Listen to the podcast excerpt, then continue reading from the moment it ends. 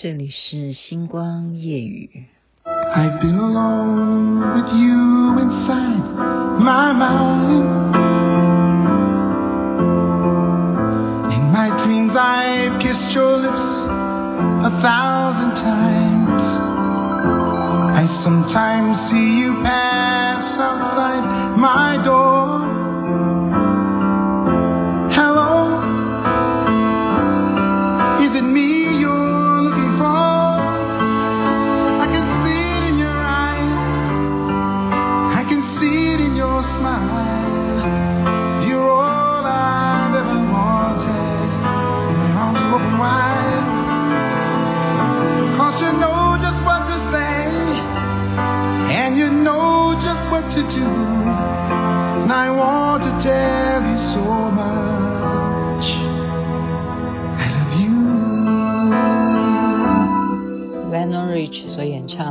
《Hello Hello》，您现在听的是星光夜雨徐雅琪。我们最近常会听到一种名词啊，就是我是那个点煤气的燃料吗？我怎么变成这个事情的煤气煤炭呢？我不要。为什么会有这个名词？就是叫做煤气灯效应。刚刚中庸也寄资料给我看哦，他就是说。嗯，我们不要认为小孩子应该孝顺你，小孩子会不会未来孝顺你？现在已经不流行这件孝顺这个事了。嗯，所以你不要认为小孩子长大了，你可以操控他怎么样，要他往东，他就会往东。现在的孩子绝对不会是古时候二十四孝里头的孩子，他是要我，他不是要我要有心理准备，他是给我参考啊，他是给我很多的。一些题材，因为星光夜语呢，其实现在广大的听众，对不对？大家都是差不多像我这样年纪的，但是也有年轻人，所以我们要追求上下，怎么讲？就是老一辈的跟年轻一辈的互相协调，而且要互相的去了解你们，互相的沟通啊。如果能够和谐相处，或者说给予尊重。这个是最完美的境界。那么今天要介绍的就叫做煤气灯效应，因为现在很流行这个名词嘛，就是我怎么会变成那个煤气呢？我怎么会变成那个燃料呢？我促进了这个煤气灯的效应吗？那到底什么是煤气灯效应啊？搞了半天，原来是来自于一部电影。这部电影啊，其实就叫做呃悬疑跟惊悚嘛，应该这样讲嘛。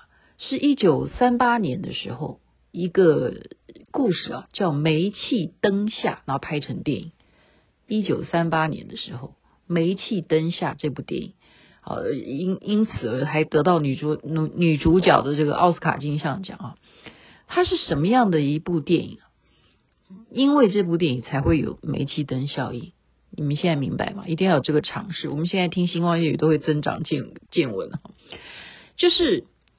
在伦敦呢，发生了一个凶杀案啊，是非常有名的一个高级的歌剧啊、演员，一个女演员呢，她的高级公寓呢，她被暗杀了。那怎么死的不知道，可是她的侄女，就是这个女主角宝拉，哦，受到了打击，因为她跟她相依为命，她的阿姨这样子被谋杀哦，查不出凶手。他就远离这个伤痛，就到别的地方，然后认识了一个非常英俊潇洒的啊，大他很多岁的一个男主角，就是安东，两个人就相爱啊。那安东就跟这个宝拉讲了，他一直有愿望能够住到啊伦敦，因为他们认识的地点并不是在伦敦，他一直很崇拜啊这个歌剧演员，他是不是？既然你是他的这个。啊，侄女的话，他有没有可能结婚两个人呢？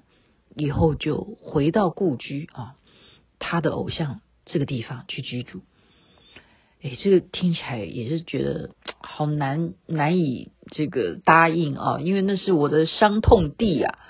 可是我亲爱的老公，他想要呃怀旧，他也是我阿姨的崇拜者，那。毕竟那个也是我长大的地方，我为什么不成全他呢？好，为了爱，所以女人啊，有时候会爱昏了头。呃，没有了，我这样是不是剧透了？就把这这个戏就剧透了？不是啦，哈，反正呢，他就答应了安东的要求，就回到了被谋杀的阿姨的这个公寓里头去住了。好，那当然是毛骨悚然呐。从他住进去开始，常常啊，因为那那是一九三八年那个年代嘛。那常常啊，他会看到他们家呢，那时候是灯都是用煤气来点燃的，会忽然忽然亮，然后忽然灭，忽然亮，然后忽然灭，这样子就很恐怖啊！难道是他的阿姨的灵魂在呼唤他吗？就已经开始非常的惊悚，好，所以这电影就是应该算属于惊悚悬疑剧。为什么会灯啊？会这样忽然亮，忽然不亮呢？更重要的是啊，他的楼上阁楼常常都会听到有人在踱步，这样咚咚咚，就来来回回在走路的声音。到底在干什么？发生什么事了？是真的有鬼吗？这戏好恐怖，我现在自己讲起来都觉得恐怖哈。然后呢，这个安东啊，他好像很爱这个宝拉，哈，他就是发现他只要看到稍微。嗯、拿到什么信件什么的，会想起他阿姨，这是不是他阿姨的信件？然后看到有一个男的曾经写一封信给他的阿姨哦，他正要看清楚的时候，安东就叫他说：“你不要再勾起这些伤心往事，就把那些信件什么全部帮他收好啊，就收到这个阁楼上去，把他阿姨所有生前的遗物呢，全部都搬到楼上阁楼上去就对了。然后这时候呢，安东就开始啊，对他又。细心的照顾，给他一个别针。这个别针呢，好像是安东非常重要的，哦，就是母亲留给他的一个珠宝的别针，就是说未来你可以送给你心爱的人。所以安东就说：“今天你带上这个别针，你要注意了，因为我要带你去啊外面欣赏歌剧演出。出门的时候，你就带着我妈妈留给我的遗物，一定不要搞丢哦。”好，叫他带着。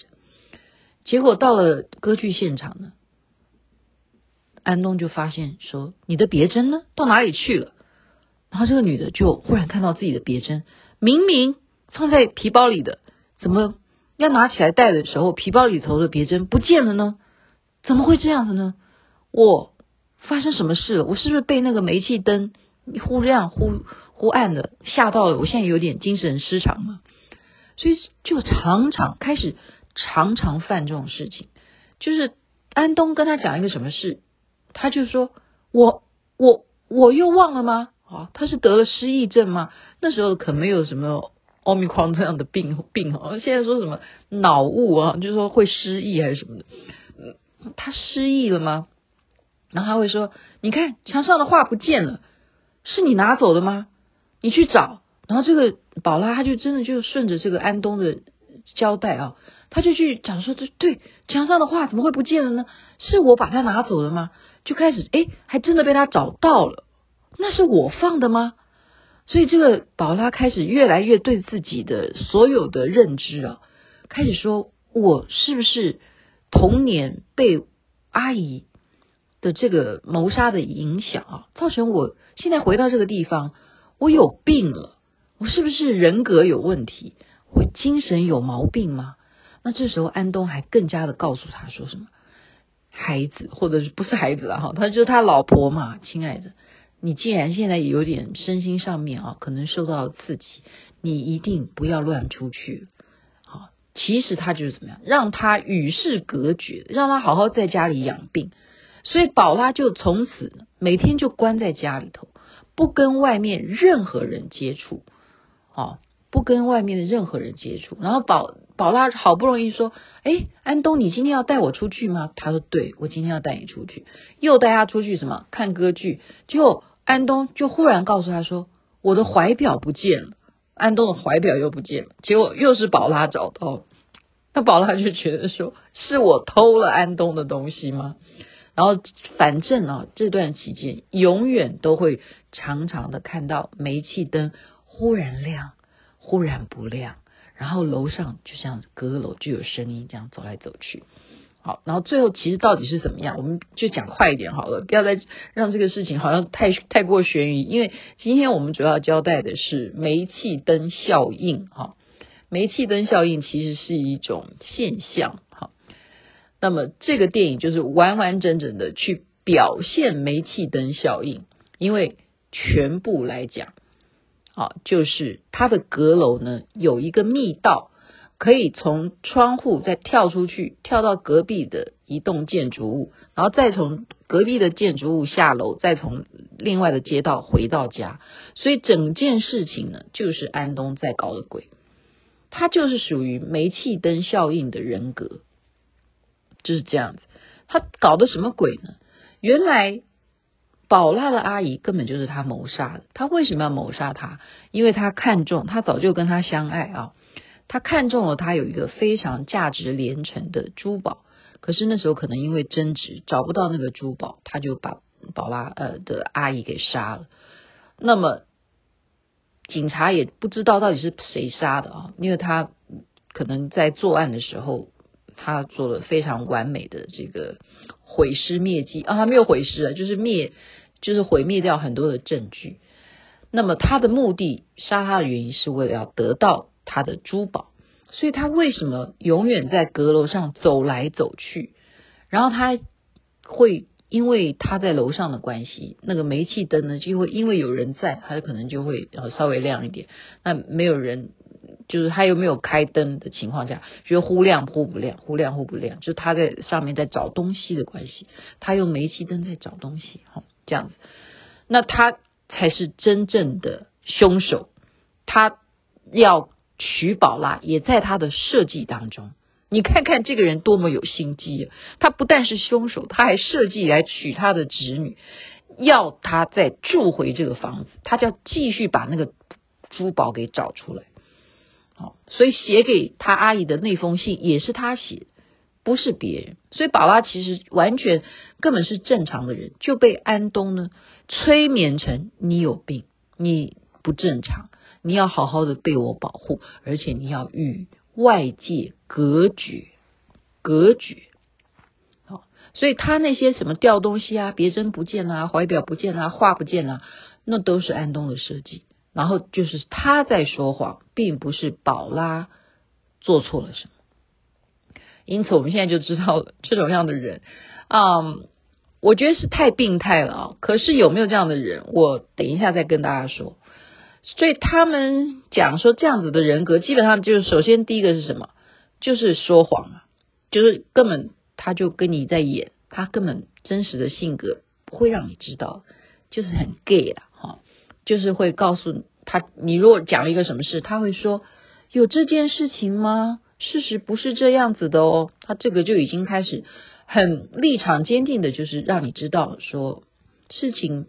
不是这样的哦，有这件事情吗？哦，你错了哦，证据在我这哦。好，就是否定你的，否定你的，你要注意这样的人，否定你的，他其实就是什么？篡改事实，然后改变你的观点，然后再来什么？这种人不可能跟你道歉。他如果做错什么事情，他也会把它讲成这些事情都是因为你做了什么事情而。你要负责这件事情，应该你要反省。他不会领你的情，OK？你看看你周围有没有这样的人？所以这种样的状况呢，就会怎么样？周而复始，不断的循环，不断循环之下，就会让你陷入了一种什么状况？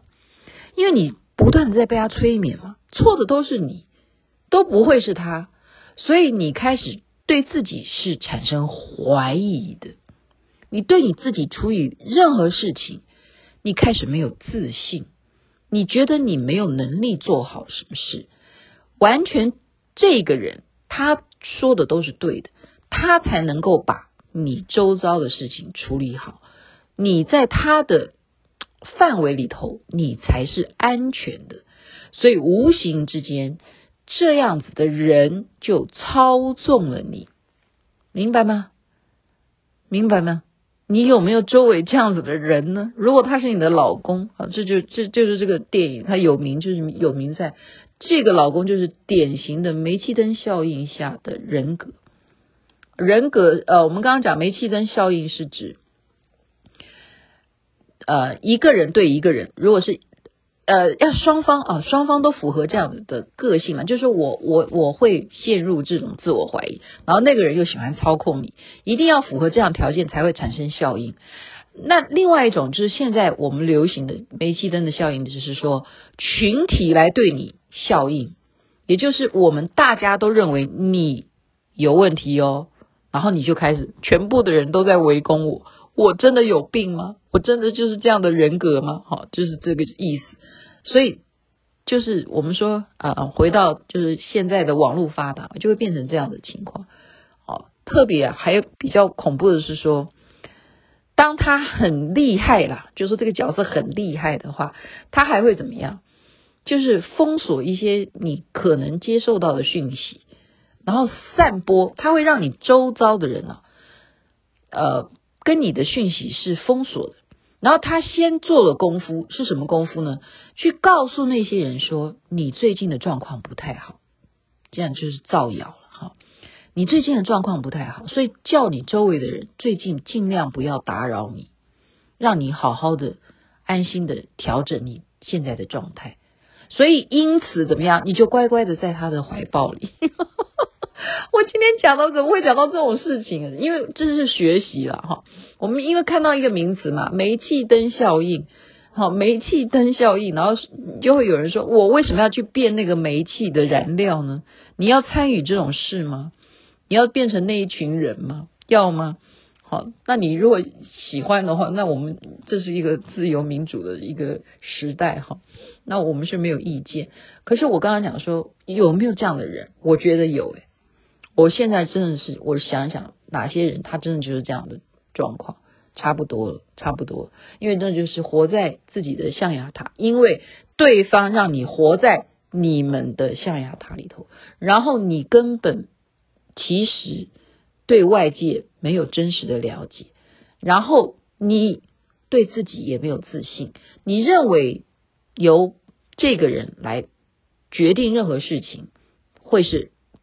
睿智的，呃，会是正确的，会是保险的，还有这个人一定不会害你，因为他是爱你的。哇塞！你如果这样一步一步的话，就是我们刚刚讲，就是不断循环。那如果当然你觉得 OK，那没有人反对，没有人反对，我们尊重嘛，对不对？我们尊重。可是如果你受到伤害，就像刚刚讲的这个电影，她丈夫是是杀人凶手啊。好，那就是病态到这种程度的话，那就太过严重，太过严重。所以今天我们习惯夜语介绍的，我们还是要回到正向啊。我们做什么事情还是出于爱，我们爱对方，我们真的不能够操控对方。你要知道，呃，有一句话，我们固然说，哎呀，好奸诈，欲擒故纵，可是你不觉得那个才是最高招吗？你要就说，哎，你几点回来？嗯，你什么时候？对不对？要给我买礼物哦，你你看，你都忘记了，我们已经认识三个月了，什么的，就是你太过要求，太过要求是会给对方压力，给对方压力对双方都没有好处。这是我儿子告诉我的，我儿子再次复习，逼迫式的要求对方要干什么，那都对双方没有好处，因为那个不会是对方心甘情愿的。因此，今天我们就给一点正向的一些看法，你觉得如何呢？就有人说，你要孝顺我，我把你养这么大，你这个不孝子，有可能吗？现在人已经不流行孝不孝顺，因为这是互相的，互相的。他爱你，你爱他，谁不知道？